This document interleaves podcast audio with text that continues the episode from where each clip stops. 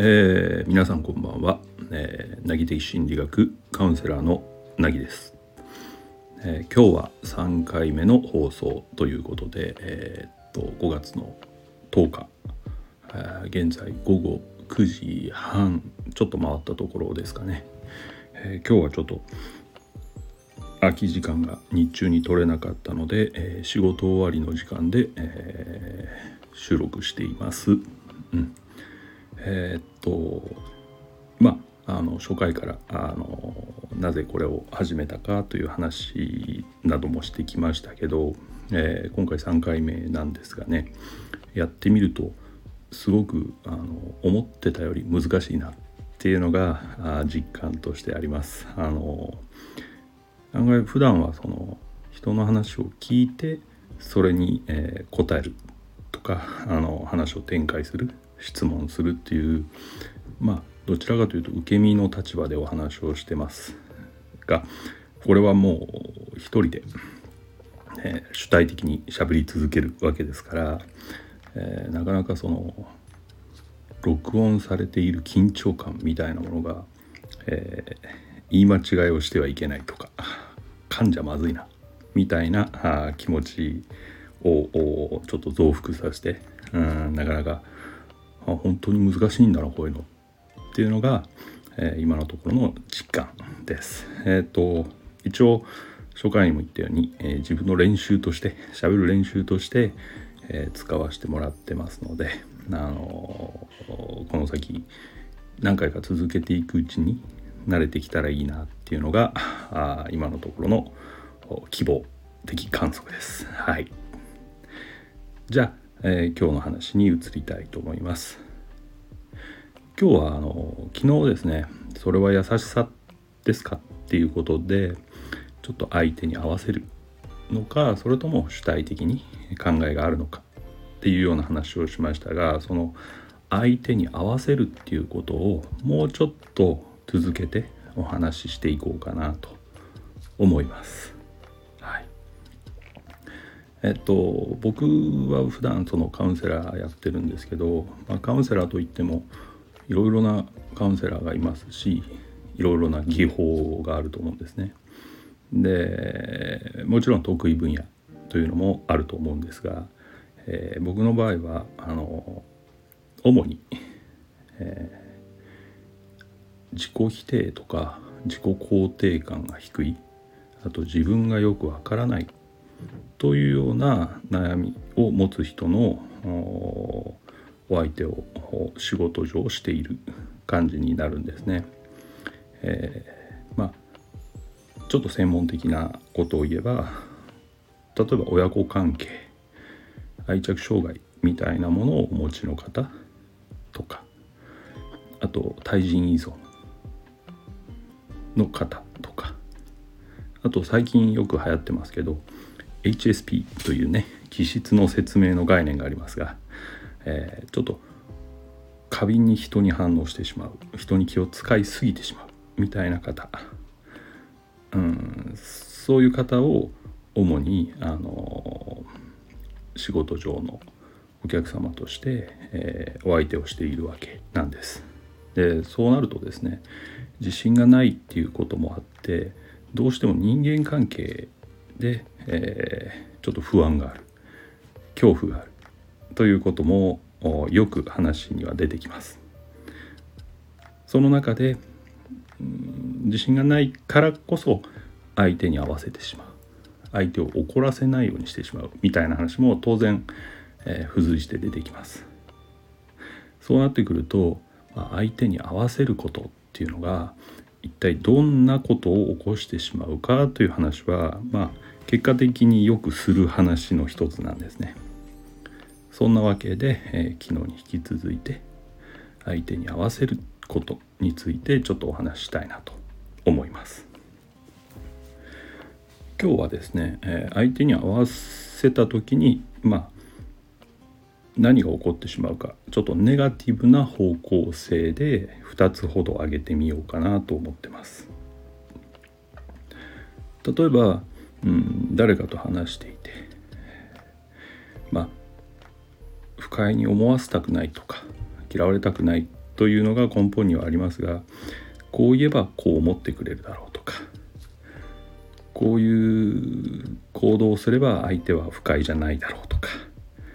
うん、こういうことでちょっと機嫌を良くしてもらおうとかこういうふうに気を使うっていうことはあると思うんですね。これ一見相手のことを、まあ、思ってよく考えて、えー、している選択のように、えー、思えるかもしれませんけどよく考えてみればですねまあほとんどの場合自分のためにやっていることということが言えます。はい、それは裏に、まあ、こうすることで嫌われなくなるだろうとか、うん、こういうふうに言うことで好かれるんじゃないかっていうことですから裏には好かれたい嫌われたくないあるいは揉めたくない面倒になことになりたくないといったまあ意図が隠れているわけですよね。それらの主体っていうのは全部自分です。自分が好かれたい自分が嫌われたくないっていうことですから実はあまり相手のことって相手の事情とか相手の感情とか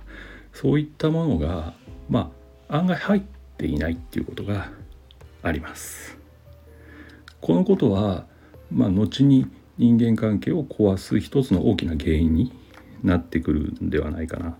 とよく思います。うん、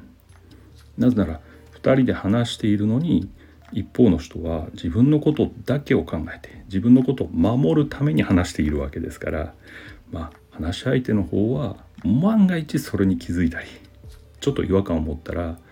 やはり嫌な気分がするんじゃないかなとは思います。うん、で、えー、もう一つ2つあると言ったのでもう一つの問題の話をしますがこうすればこう思ってくれるだろうとかこうすれば相手はこう反応するだろうって考えることって言い換えるとですね相手をコントロールしてるんですよね。こうすることでこうなることを引き起こすっていうことを予測してやってるわけですからだからコントロールできてるかどうかは別としてコントロールしようとしているわけです。さらに言い換えるとこれってちょっと相手を軽んじているちょっと下に見ているなぜなら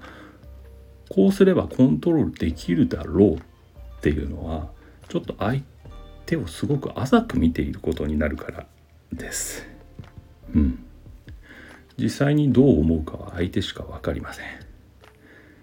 そう考えるとやはりちょっと人間のまあ精神というか感覚みたいなものを軽んじた行為に他ならないそうなるとですねやはりこれも長い目で見た時に人間関係が破綻していく一つの原因になっていくんじゃないかなとそんなふうに思いますただもちろん今言った2つの例っていうのはあの話す側も対人不信とか人間恐怖不安こういったものが背景にありますのでもう何て言うのか悪意があってコントロールしてるとかそういうことじゃないですよね。もう仕方なくそうなってしまうとか気づいたらそうしていたとか怖いからそうなっちゃうんだっていう話だと思うのでうーんどっちが丸どっちが×とかいう話ではないですがまあ話し相手の方はそんなにいい気分がしないことはまあ、多分間違いないだろうなって思っていただいた方がいいようには思います。ということでですねあのまあ今回相手に合わせると起きるネガティブなこと2つのついて話をさせていただきましたけどまあできればですねうん相手に合わせるっていうよりはまあ、できるだけ自分を出せるところでは出したいし正直な気持ちを言っていきたいなという、まあ、裏のない姿勢っていうのを取りたいな。とは思います。がまあ繰り返しになりますけどそれわざとやっているわけでもまあ悪意を持ってやってるわけでもなくて過去のトラウマからそういう態度をしてしまうそういう行動をしてしまうということですから。どうしても相手をコントロールしたくなったり相手に合わせてしまうという場合は、まあ、自分自身をちょっと見つめ直すといううん作業をしてもいいんじゃないかなっていうのがあ今のところの、えー、僕の考えです。ですのであのそうしちゃうからダメだとかではなくてちゃんと原因があるものに関してはそれなりにあの研究は進んでいて対処法もいくつか考えられるところですからその辺りをあの一度しっかり、えー、向き合って、えー、考えてみるっていうのをお勧めしたいなと思います。はい。ということで、えー、第3回目のお話相手に合わせることで、まあ、起こるネガティブなことについて、えー、お話しさせていただきました、えー、いかがでしたでしょうか？うん。ちょっと今日はあのずっと仕事していたので、えー、喋りのペースが若干いつもより早いですが あの